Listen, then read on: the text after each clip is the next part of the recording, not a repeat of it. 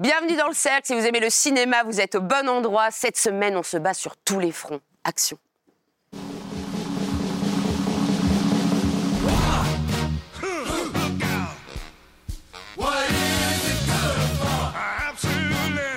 To me. Oh, wow. I despise, 'cause it means destruction of innocent lives.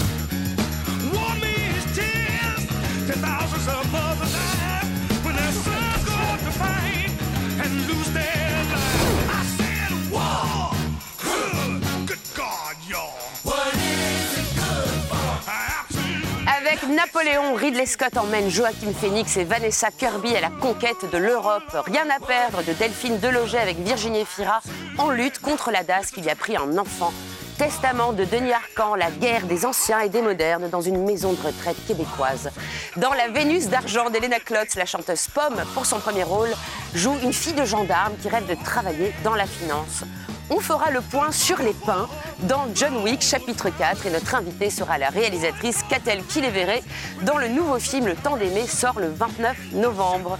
Je serai accompagnée cette semaine par Frédéric Mercier de Transfuge. Salut. Salut Lily. Salut. Marie Sauvion de Télérama. Salut à tous. Ava Cahen de Frenchmania. Salut tout le monde. Salut. Philippe Rouyer de Positif. Salut. Et Muriel Joudet de Hors Série. Salut Lily. Et maintenant, vive l'empereur.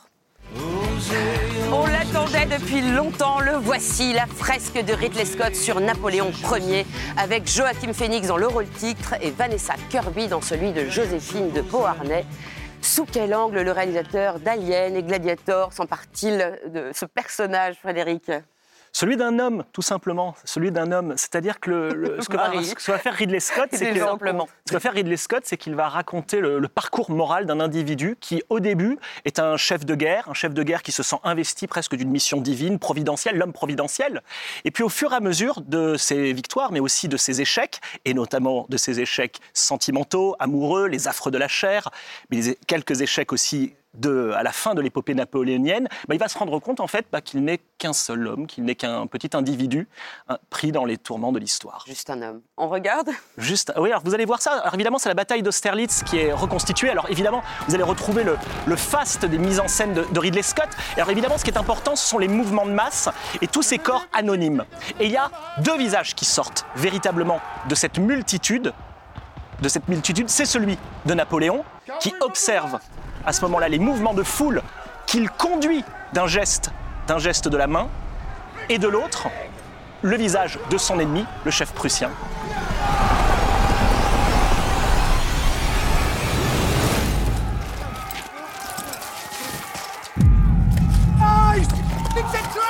Mais ce qui intéresse vraiment Ridley Scott, c'est de faire, vous voyez, c'est ça en fait, c'est cette espèce de décharge d'énergie plastique comme ça, de cette déferlante comme ça de corps anonymes qui se déplacent sur le terrain et avec des rebondissements absolument incroyables. Chef des effets spéciaux qui a reconstitué un lac gelé pour cette séquence dans lesquels les corps, et vous voyez ce plan zénital où vous ne voyez à ce moment-là plus que des points presque sur un aplat en train de se déplacer. Voilà. Donc en tout cas, Scott choisit quand même de raconter des grands épisodes de l'épopée napoléonienne. Il y en a beaucoup qui sont évidemment tus, qui ne sont pas montrés. Mais ce qui est important, évidemment, c'est ce personnage qui va passer. Moi, ce qui m'intéresse, c'est qu'au début, Joaquin Phoenix, c'est quelqu'un qui tire la tronche. Il tire vraiment la tronche. Comme Marie à côté. Il m'a fait penser à DiCaprio dans le dernier film de Scorsese, Killers of the Flower Moon. C'est-à-dire vraiment, c'est une espèce de masque obtus, de sérieux comme ça, qui est totalement investi par quelque chose qui le semble animé. Et à la fin, c'est quelqu'un qui sourit. Marie, je ne suis pas sûre qu'à la fin vous souriez, Marie. Non, parce que pour moi, vraiment, le film a tellement de problèmes qu'il finit par en être un géant, quoi. D'ailleurs, déjà, dans l'extrait que vous avez vu, évidemment, ça intéresse tout le monde de voir Austerlitz avec cette débauche de moyens, etc. Moi, j'ai deux soucis majeurs avec ça. D'abord, la colorimétrie contemporaine des films d'époque est désastreuse. C'est-à-dire que tous ces films bleu-gris rendus archi-pénibles par le numérique, c'est quand même d'une laideur confondante. Et par ailleurs, Outre que je trouve qu'on ne comprend jamais tellement bien le génie militaire de Napoléon, on ne comprend tellement jamais bien ses stratégies, parce que tout simplement, elles ne sont pas du tout mises en scène, racontées. Et peut-être que ça aurait été plus intéressant d'avoir le point de vue de quelqu'un qui accompagne Napoléon et qui le regarde. Au moins, le film aurait eu un point de vue sur Napoléon, ce qu'il n'a pas du tout. Et juste, je termine. Moi, j'ai un vrai souci avec la séquence d'Austerlitz, par exemple, parce que tout le propos du film, c'est quand même de dépeindre un boucher, un tyran. Il y a vraiment un point de vue anglo-saxon sur le film, et très bien, c'est pas un souci pour moi. Il nous a fait un sale coup, Ridley Scott. Mais ce qui est compliqué à ce moment-là, c'est de raconter ça, raconter un homme qui mène les autres hommes à la mort, et de s'en délecter dans ces ralentis, dans ces boulets qui viennent déchirer la glace, et de faire tout à coup de la belle image, de l'image un peu publicitaire, où le sang des chevaux se mêle au sang des hommes, dans l'eau glacée. Tout ça me laisse pantoise. Mais qu'est-ce qui fascine ? Parce que depuis 1897, il y a eu 700 versions de Napoléon, des fameuses, comme celle d'Abel Gans ou Chahine, certaines avortées, de Chaplin, voilà, de Kubrick. Mais qu'est-ce qui passionne, en fait, les réalisateurs avec ce personnage ? Regardez, parce que moi, ça me passionne pas, mais je peux comprendre qu'en fait, que c'est du cinéma. Voilà, Napoléon, c'est du cinéma.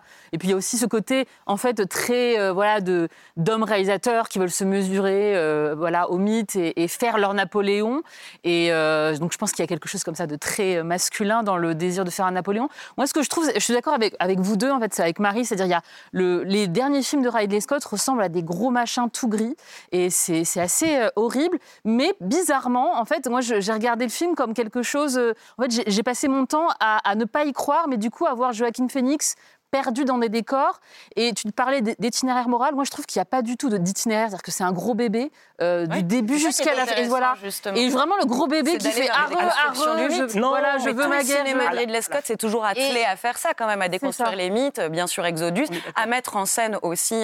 des monstres de différentes natures. Et là, ce qui m'intéresse, en fait, dans le film de Ridley Scott, c'est qu'il nous montre que ce monstre-ci est un monstre, évidemment, bien humain, mais qu'il est à l'amour comme à la guerre, quoi. Il est vulgaire, il est violent, il est puéril, il est mauvais perdant. Si on s'attend à voir une fresque historique, faut, effectivement, ne pas payer son ticket. Mais si on veut voir un soap-opéra, et moi, c'est ça...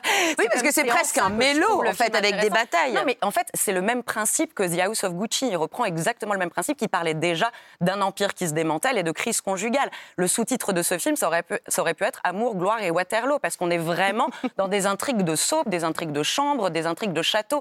Les scènes de combat sont effectivement spectaculaires et c'est vrai que ça fouette un petit peu le sang.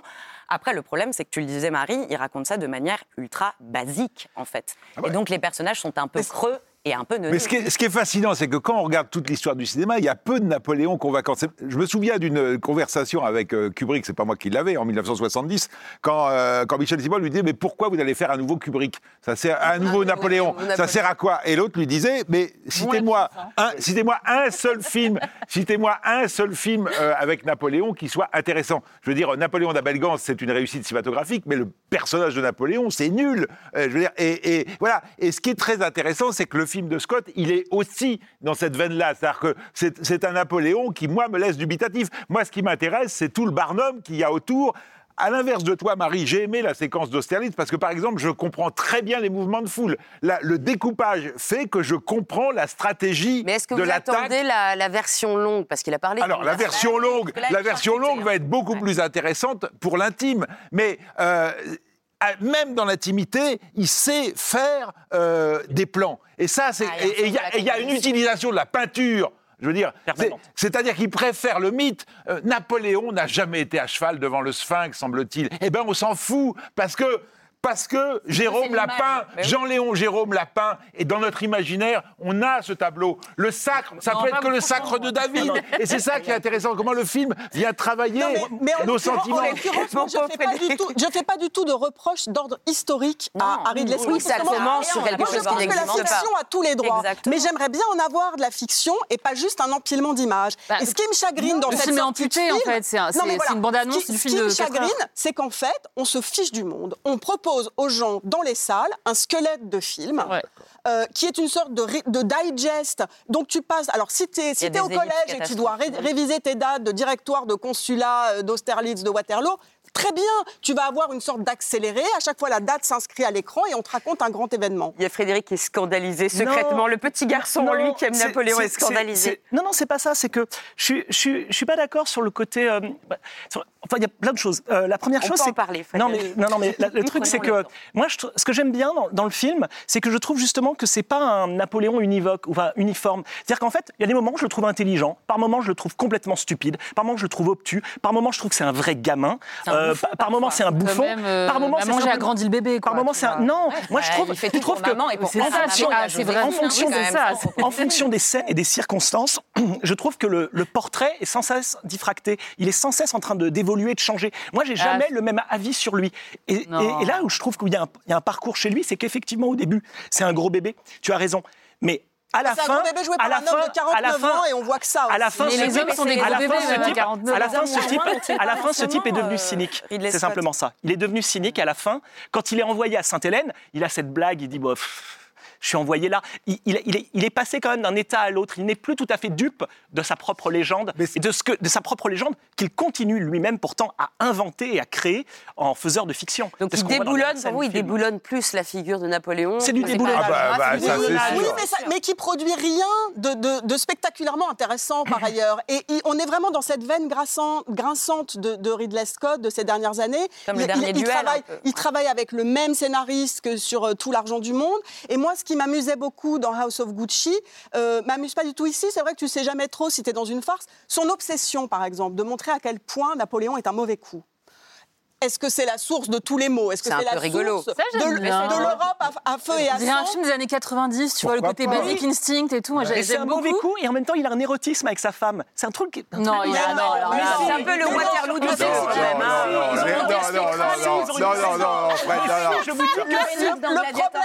Non, le personnage de Joséphine est nul, vraiment.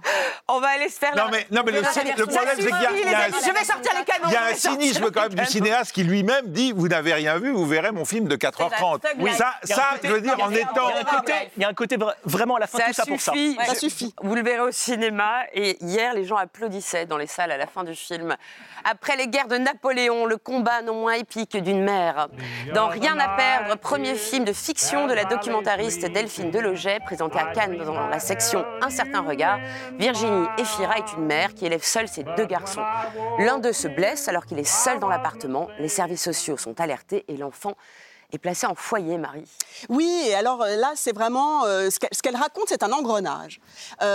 C'est pas un enfant maltraité, mais en fait, la réalisatrice qui vient donc du documentaire Prix Albert à Londres en 2015 a vraiment beaucoup enquêté et s'est rendu compte qu'en fait, les services sociaux plaçaient des enfants 20% en gros dans des cas de maltraitance et beaucoup pour des problèmes économiques, des problèmes de relations avec les parents, des problèmes voilà, vraiment divers et variés. Et toute la question, c'est une fois que tu es entré dans le système, comment t'en sors? Et ce qui est intéressant, je trouve, dans le film, que je trouve fort justement écrit, c'est que à mesure qu'on avance, se révèlent les dysfonctionnements qui ne sont pas énormes, mais qui sont réels dans cette famille, et qu'on est tout le temps en train de se demander, mais est-ce que cet enfant, finalement, est-ce que c'est une chance pour lui d'être placé ou pas ? Est-ce que c'est vraiment pour son bien ou pas ? Il se trouve que le film est extrêmement empathique et met à cœur, et ça c'est des films qui peuvent vous emporter à cause de ça, parce qu'il met à cœur il a à cœur de raconter une injustice. Voilà. C'est une erreur judiciaire et on va suivre Virginie Efira, remarquable, dans son combat. Mais est-ce qu'il n'y a pas un côté, parce qu'effectivement c'est très documenté, elle vient de là, hein, mais après ça vire un peu au thriller, non Philippe ? Non, pour moi c'est plus un film dossier, c'est ce que dit Marie, c'est-à-dire que c'est très chargé contre les services sociaux. Moi, je dois dire que je marche pas très bien parce que cette histoire, on me l'a déjà racontée avec Ken Loach en 94 dans Lady Bird, où là, je croyais vraiment. Là, j'arrête pas de voir Virginie Efira. C'est pas son jeu qui est en question. C'est bizarre, hein, parce que j'ai toujours marché avec elle, par exemple, quand elle était dans Rebecca Zlotowski et tout ça. Et là, j'ai du mal. J'arrive pas à croire que c'est cette femme prolétaire, etc. Est-ce que c'est la question des cheveux ? Est-ce que c'est... Je sais pas ce qui se passe. mais... Tout est de la faute des cheveux. Non, mais c'est intéressant. Mais, je veux dire, il y a une différence avec le cinéma de Loach qui est énorme. C'est-à-dire que je comprends bien donc que cette réalisatrice fait obstacle au fait de voir cette réalisatrice qui vient du documentaire. Là, je trouve que le pas de la fiction, elle a du mal à le passer parce que peut-être tout ce qu'il raconte est vrai, mais le vrai, pour qu'il passe vraiment dans une fiction, il faut le retravailler. Je te rejoindrais si tous les seconds rôles n'étaient pas à la fois vraiment bien écrits et génialement interprétés. Mais c'est la force du film. Parce que tous les acteurs sont extraordinaires. C'est la force du film. Et c'est pas du tout une prolétaire. Hein. C'est une femme un peu marginale. C'est une femme qui vit dans un univers un peu rock'n'roll. Et cette idée d'une femme qui travaille la nuit dans une salle de concert, dont un des frères est une sorte de marginal, un peu, dont les copains sont aussi un peu comme ça. Il y a de la musique, il y a des gens qui fument des pétards, il y a des gens qui picolent, etc. Vous avez des images, Marie? Vous avez des images? J'ai des images de complètement autre chose. Moi, je voudrais raconter... D'un autre film. Non, mais je voudrais raconter un peu comment naît la tension dans le film, parce qu'elle naît d'un affrontement entre deux femmes.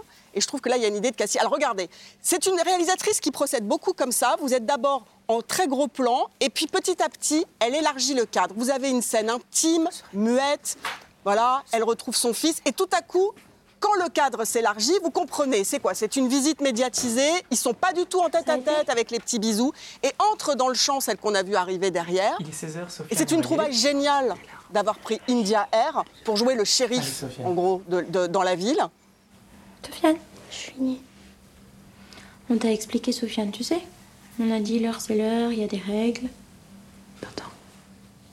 Allez, Sofiane, s'il te plaît. Et vous avez d'un côté le duo mère-fille qui chuchote et de l'autre la voix de la société qui intervient, deux niveaux sonores et un duel, une tension qui se crée. Et en fait, elle arrive à raconter comme ça perpétuellement des gens au bord de l'explosion. Or, on sait qu'il ne faut pas que ça explose. C'est-à-dire qu'on est sans arrêt dans une cocotte minute, hyper inquiet pour Virginie Efira, que je trouve éblouissante dans le film. Vous étiez hyper inquiète pour Virginie Efira? Pas du tout, mais je trouve qu'on ne croit pas du tout à ce qui se passe et que le film n'est pas du tout un film social.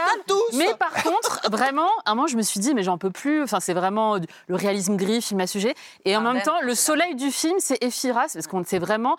Moi, ce que j'adore, c'est Efira qui fait des trucs et vraiment n'importe quoi, qui fume une clope, qui boit un verre, qui donne un coup de boule, un super coup de boule. Qui démonte une gazinière. Et en fait, c'est ça. On regarde. Et là, elle fait penser, en fait, moi, ce que j'aime chez Efira, c'est quand les réalisatrices, j'allais dire, mais je peux le dire comme ça parce que c'est beaucoup de réalisatrices, la filme en voyant une sorte de petite Jenna Rollins. Et je trouve vraiment que là, moi, ce qui me capte, c'est elle pendant tout le film. Alors même que les second rôles sont très bien, mais l'histoire, je trouve que tout est en dessous, on n'y croit pas, c'est pas crédible. Le problème, c'est que c'est surtout très tire-larme, quoi. Moi, c'est ça ma réserve avec le film, et j'aime bien qu'on me laisse libre quand je regarde un film du choix de mes émotions. Et c'est un petit peu ce que tu disais, Philippe, c'est qu'on a l'impression quand même d'avoir vu ce film des centaines de fois. Il est appliqué, il est efficace, mais il est quand même très didactique. Et je vous laisse à Napoléon et je garde ma Virginie Efira avec toi. Alors, on garde tout ce que j'ai à dire. Il faut aller voir ce film, mais c'est vrai qu'il est décevant. Après le combat de la mer, les querelles de génération. Dans Testament du cinéaste québécois Denis Arcand, un archiviste septuagénaire, pensionnaire d'une maison de retraite, s'oppose à de jeunes militants qui exigent la destruction d'une fresque qu'il juge offensante pour les Amérindiens, Philippe. Oui, alors c'est intéressant de replacer ça dans le contexte du cinéma de Denis Arcand. Vous vous souvenez, le déclin de l'Empire américain, qui était déjà un film très bavard, mais qui prenait tout à fait l'air du temps, les relations entre les hommes et les femmes, les hommes entre eux, les femmes entre elles. Et puis après, il y avait ce mouvement où les couples se reformaient pour dîner et où ce qui avait été dit dans chaque côté était un peu secoué. Et puis après, 15 ans après, il avait repris les mêmes personnages pour les invasions barbares, où de nouveau, c'était une espèce de témoignage sur le temps, les regrets. On voulait refaire le monde qui nous a défait. C'était ça. Et là, on a le film, en gros, d'un type qui dit... Je suis complètement dépassé. Je suis au-delà du boomer, quoi. Je suis super boomer. Et je regarde ce qui se passe. Et ce qui est très intéressant, c'est que je garde toujours ce côté un peu ironique. Et donc, y a une séquence que je vous ai pas amenée parce qu'on me l'a pas proposée, mais où tout d'un coup, parce que cette fresque qui est remise en cause par des mouvements qui sont principalement des mouvements de jeunesse. au nom des peuples autochtones, il y a une vraie amérindienne qui arrive et qui dit mais c'est très bien, c'est, ça raconte Jacques Cartier, ça raconte le début du colonialisme. Moi je le trouve très bien. Et on lui dit quand même un extrait. Et on lui dit quoi, alors non mais après alors du coup ça va être effacé et derrière il y a les tenants de l'art qui arrive, et ce qui est très intéressant, c'est de renvoyer les deux camps de Nado. Là, vous allez voir un numéro de Cabot, je vais me taire, parce que vous allez deux Cabots, et on ne va pas en mettre un troisième. Regardez ce moment qui est assez drôle. Hein. Jean-Joseph Daubigny, le plus grand muraliste du 19e siècle. Une œuvre classée au patrimoine québécois. Évidemment, vous ne le saviez pas. Non.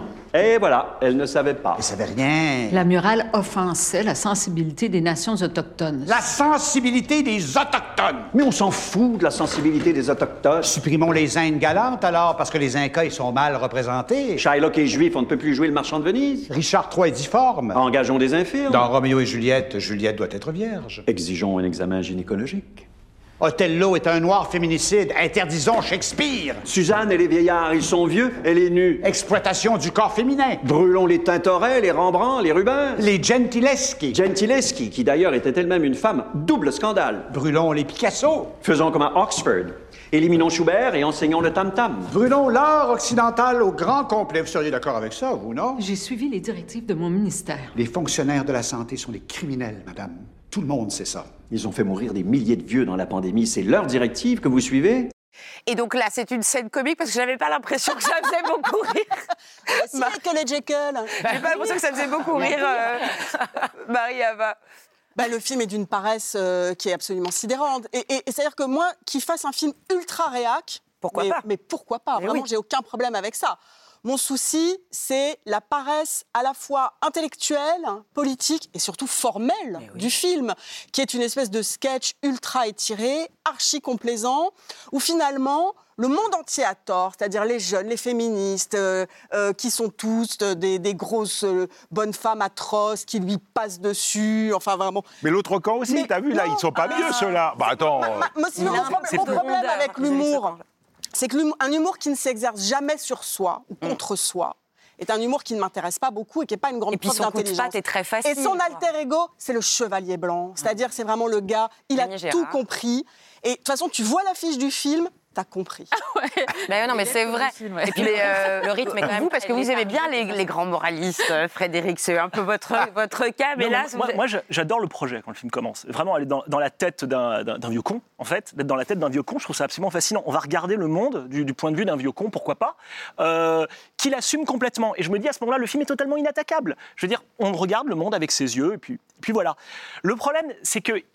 Il est un peu hypocrite, Arcand. Bah, oui. Il est complètement hypocrite. Parce qu'à un moment donné, dans la séquence que tu as montrée, et cette séquence, tu es d'accord, c'est presque un peu malhonnête par rapport au projet du film, on se dit que c'est de la comédie à l'italienne à ce moment-là, qu'effectivement, on va renvoyer les deux camps dos à dos. Mais on voit très bien qu'il est totalement, comme disait Marie, en train de caractériser un chevalier blanc. Et la caractérisation qu'il fait évidemment de ses ennemis, elle bouffe tout sur le film. On va quitter la maison de retraite. Je vois que vous n'avez pas passé un très bon moment dans cet endroit. On va se tourner vers la jeunesse. Oh oui. Dans La Vénus d'argent, 5e long métrage d'Helena Klotz, une fille de gendarme se lance à l'assaut du monde de la finance. Elle est incarnée par la chanteuse Pomme, qui fait ses premiers pas au cinéma sous son vrai nom de Claire Pommet. Elle se révèle sous la caméra d'Helena Klotz. C'est son premier rôle. Et je trouve que Claire Pommet brille. Alors, l'une des raisons pour lesquelles j'aime ce film, c'est pour son héroïne, Jeanne Franqueur. Donc, elle a la vingtaine. Vous l'avez dit, elle vit dans une caserne avec son père qui est gendarme et ses frères et sœurs qui sont un peu plus petits. Elle se définit comme étant neutre, comme un chiffre, dit-elle, ni masculin ni féminin. Mais surtout, ce qu'elle veut, Jeanne Franqueur, c'est sortir de sa condition. Et elle a choisi, pour s'en extirper de cette condition, le monde de la finance, qui n'est pas du tout un monde neutre, lui, mais au contraire bardé de codes et défini par des standards. Et il y a justement un des standards qui est le port du costume en entreprise. Et cette pièce du vestiaire masculin, a priori, eh bien, ce personnage va se le réapproprier et en faire une forme d'armure pour pouvoir pénétrer, ouvrir les portes d'une autre galaxie que la sienne. Et elle s'appelle Jeanne, évidemment. Alors moi, je voulais vous montrer justement une séquence où Jeanne, pour la première fois, met son costume avant d'aller travailler le premier jour en entreprise. Alors là, vous voyez, c'est déjà... on parlait de Ridley Scott un peu plus tôt, les seins bandés, c'est aussi Ripley dans Alien. Donc c'est la preuve de son côté guerrier. Et puis ce costume qu'elle a volé un peu plus tôt en magasin et qu'elle va porter, un costume tout neuf, Les chaussures le sont moins et d'ailleurs elle dessine dessus. Et on voit sa petite sœur qui va l'épousseter tout gentiment. Donc ce que j'aime bien, c'est comment le monde de l'enfance et le monde du travail, tout d'un coup, vont se rencontrer dans cette petite chambre. Puis là, on va en sortir et vous allez voir, prêtez-y attention, le fond sonore.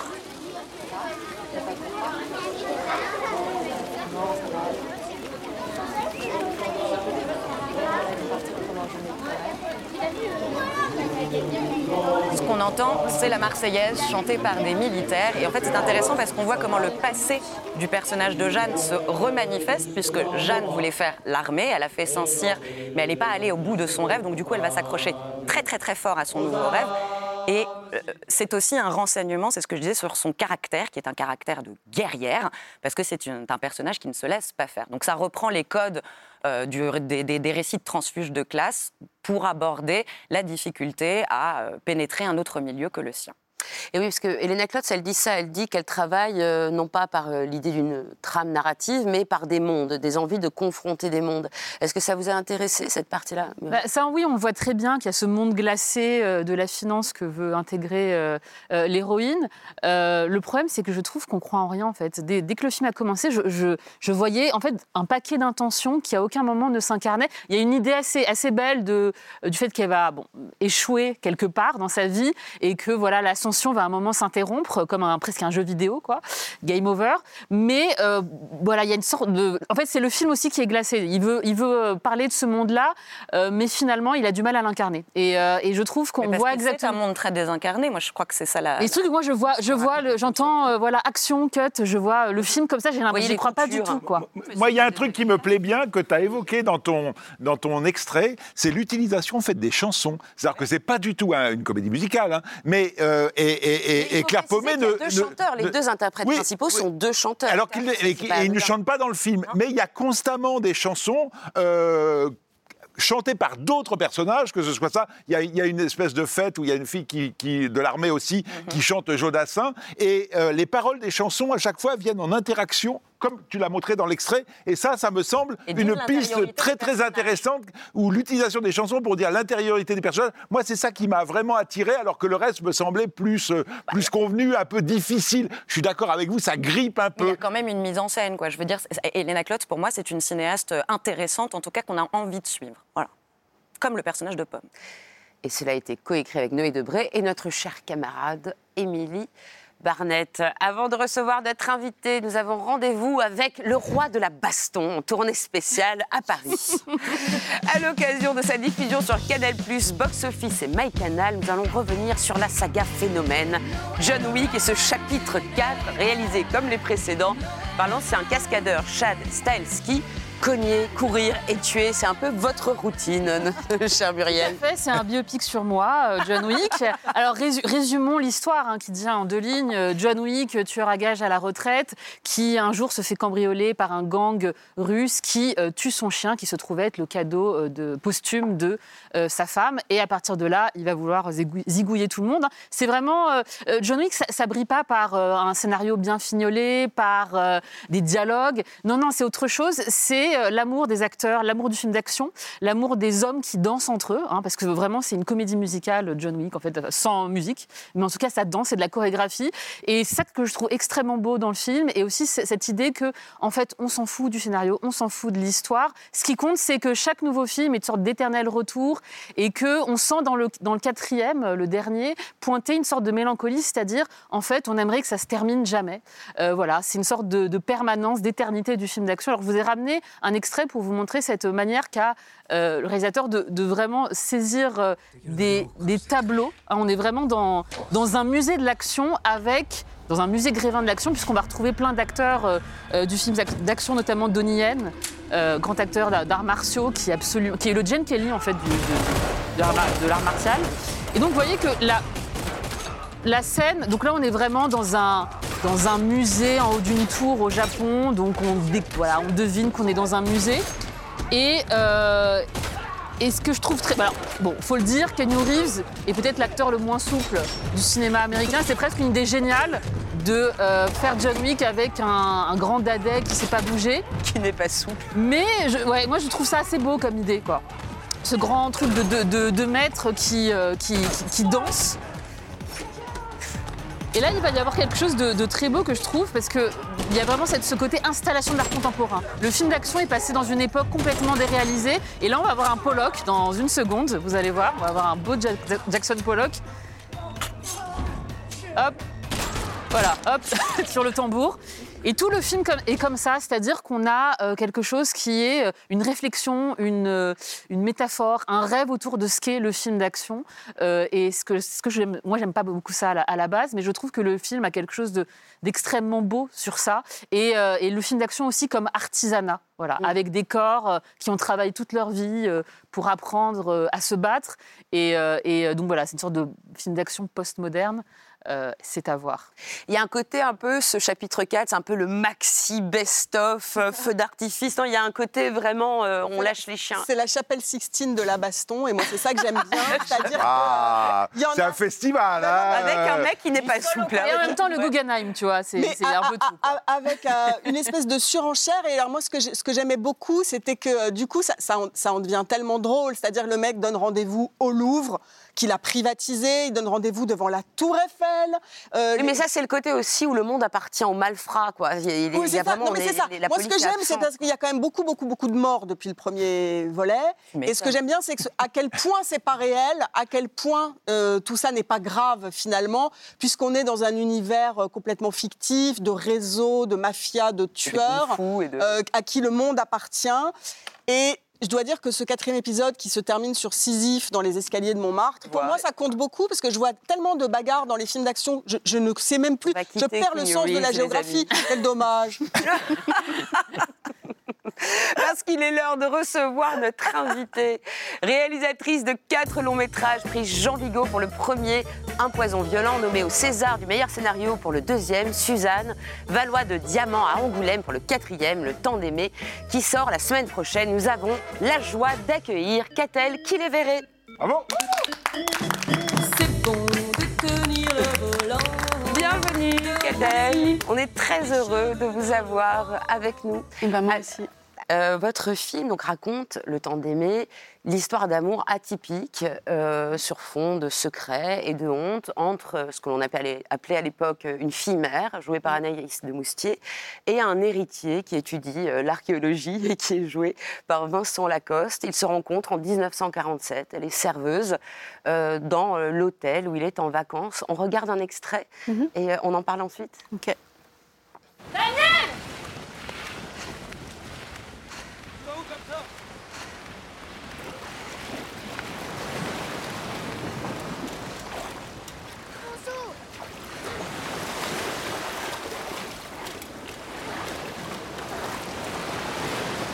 Merci beaucoup.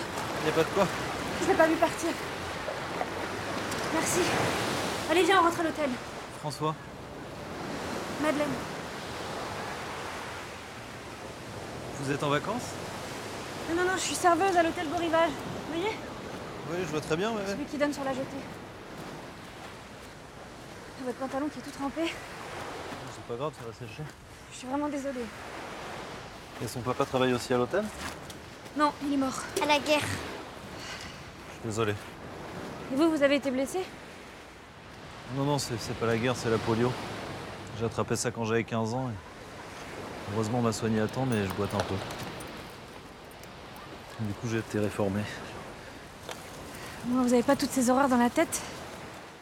Comment vous l'avez mise en scène ? Cette scène ? Cette séquence, oui. Déjà, c'est une scène importante, c'est très importante. C'est la rencontre entre deux personnages dont le destin va basculer parce que cette histoire va construire tout leur parcours de vie. Donc, c'est des scènes qu'on a très peur de rater quand on les tourne. C'est un film qui parle vraiment du couple, la force du couple, son mystère. Qu'est-ce qui cimente un couple ? Qu'est-ce qui fait qu'on s'attire, qu'on reste ensemble malgré les épreuves ? Et les quelques premières minutes d'une rencontre, sont, moi je pense, très déterminantes dans la vie. Donc il s'agissait de faire sentir ce qui permet à ces deux personnages de se reconnaître, en fait. Parce que c'est pas une histoire de coup de foudre, un peu cliché, ou de passion. C'est vraiment un amour qui se construit sur autre chose. Ces deux personnes blessées qui vont se reconnaître et se protéger ensemble et s'inventer un amour à deux. Et ils sentent qu'ils sont quelque part deux anti-héros, je pense, deux parias. Et c'est sur ça, en fait, que va se fonder l'histoire. On va étudier maintenant le code génétique de votre film. Vous êtes d'accord ? OK. J'ai beaucoup pleuré, moi, devant votre film. Et j'aimerais savoir s'il y avait un drame qui vous avait emporté, vous aussi, un film. Moi, j'adore les drames en général, mais c'est vrai qu'il y a une réalisatrice, Andrea Arnold, qui fait toujours des drames.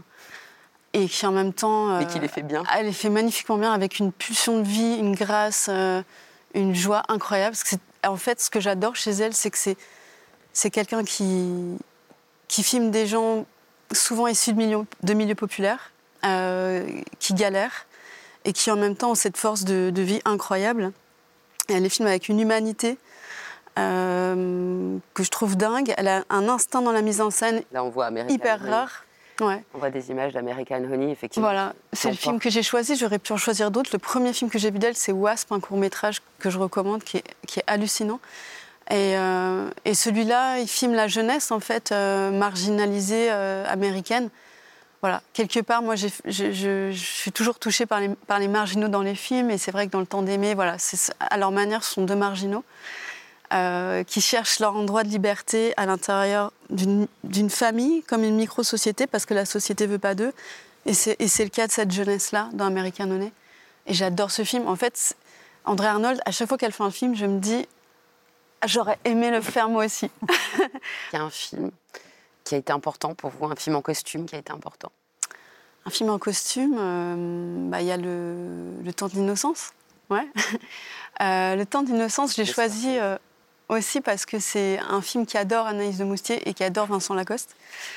On a beaucoup parlé de ce film. Ils se le mataient tous les deux entre deux scènes. Ouais, on a beaucoup parlé de ce film tous les trois. C'est mon Scorsese préféré. Je trouve qu'il est d'une grâce inouïe. La mise en scène est folle. Donc en fait, moi, c'est un film que je me revois souvent avant chaque tournage parce que le découpage est tellement dingue.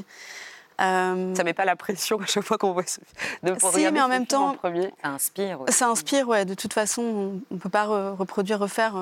Mais puis c'est que ça l'histoire de l'art en vrai. C'est l'innutrition, c'est reprendre et en fait on déplace toujours.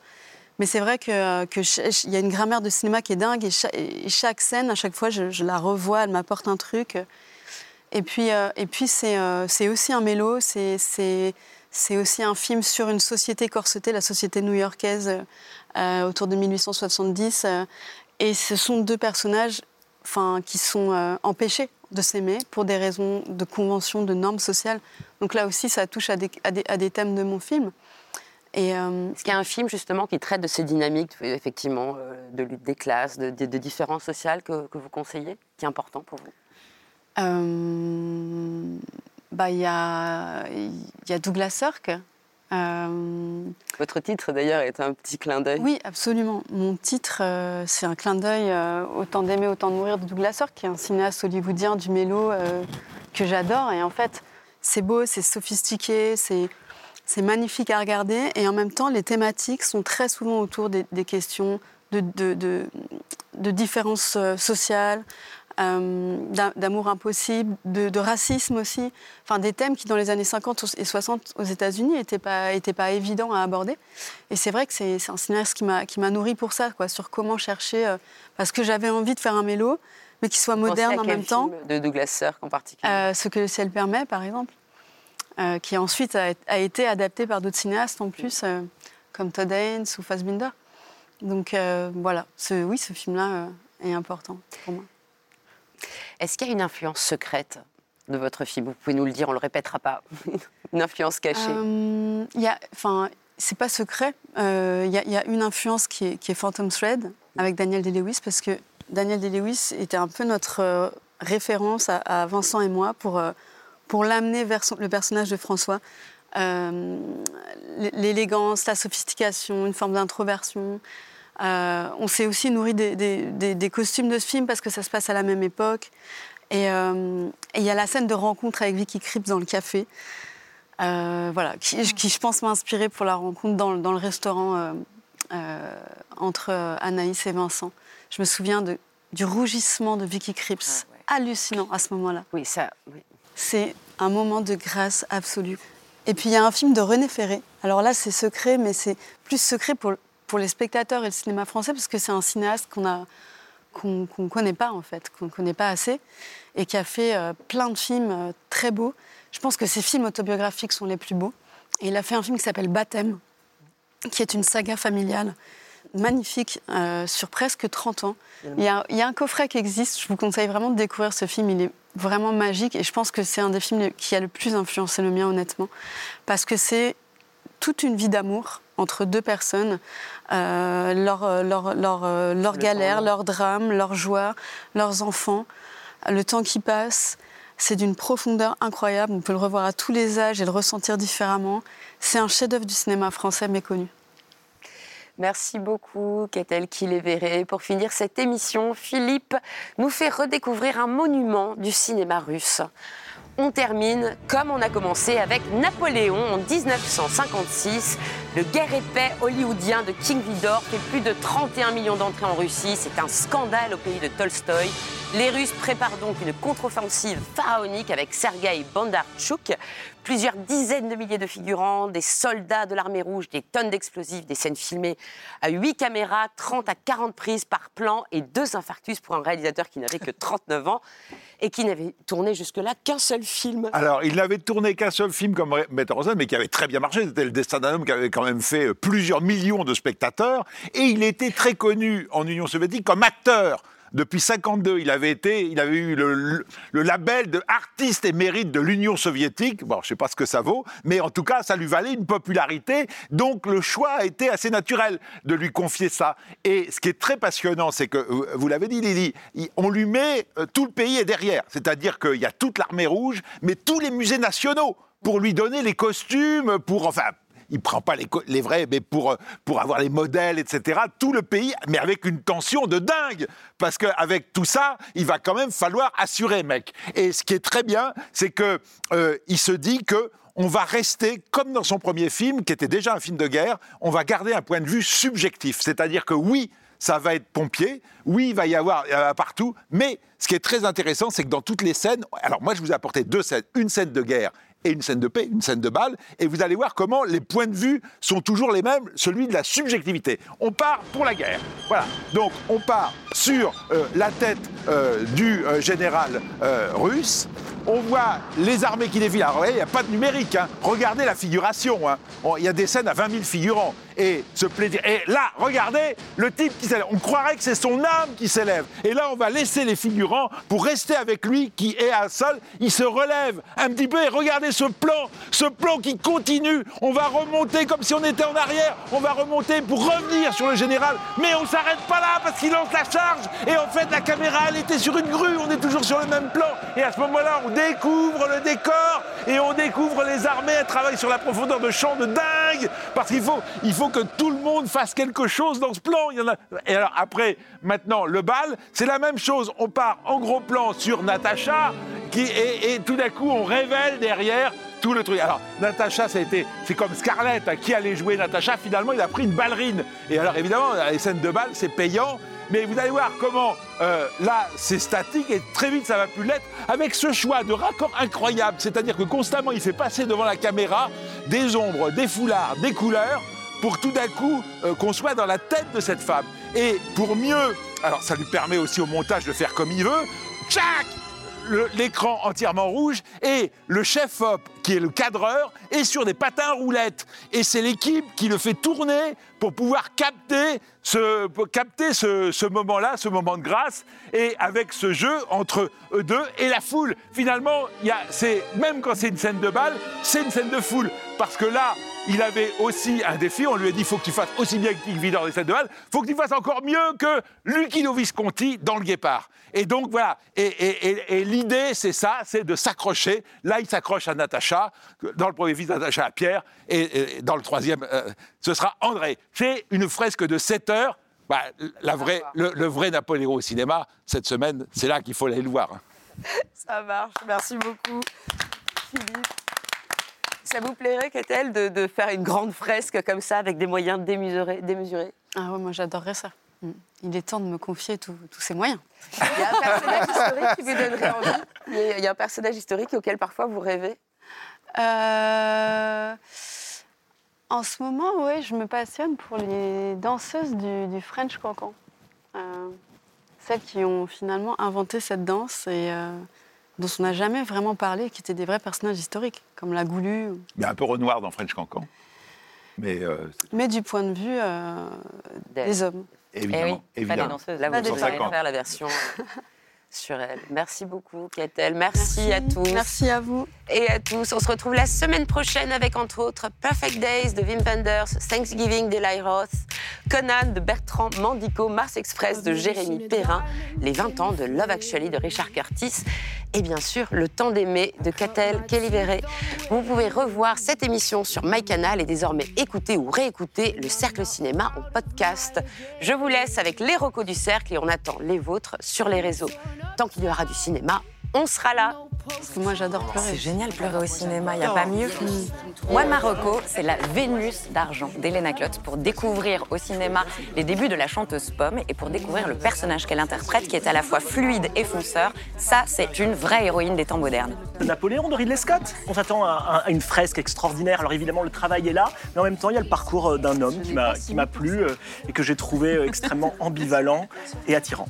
Ah, moi, c'est Vincent doit mourir de Stéphane Castan, qui a un premier long métrage épatant avec Karim Leclou et Vima Laponce. Le pauvre Vincent, tout le monde veut le buter et il y a beaucoup de mise en scène dans le film. Bon, cette semaine, le vrai Napoléon à voir, c'est celui de Bondarchouk, dans Guerre et paix, cette grande fresque de 7 heures, extraordinaire, qui est à la fois un film monumental et un film très personnel, avec toujours le point de vue subjectif des personnages, un vrai hommage à Tolstoï. La Vénus d'argent d'Helena Klotz, c'est une super femme cinéaste qui a fait un très beau film qui va en faire plein d'autres. C'est la même reco. Bien sûr.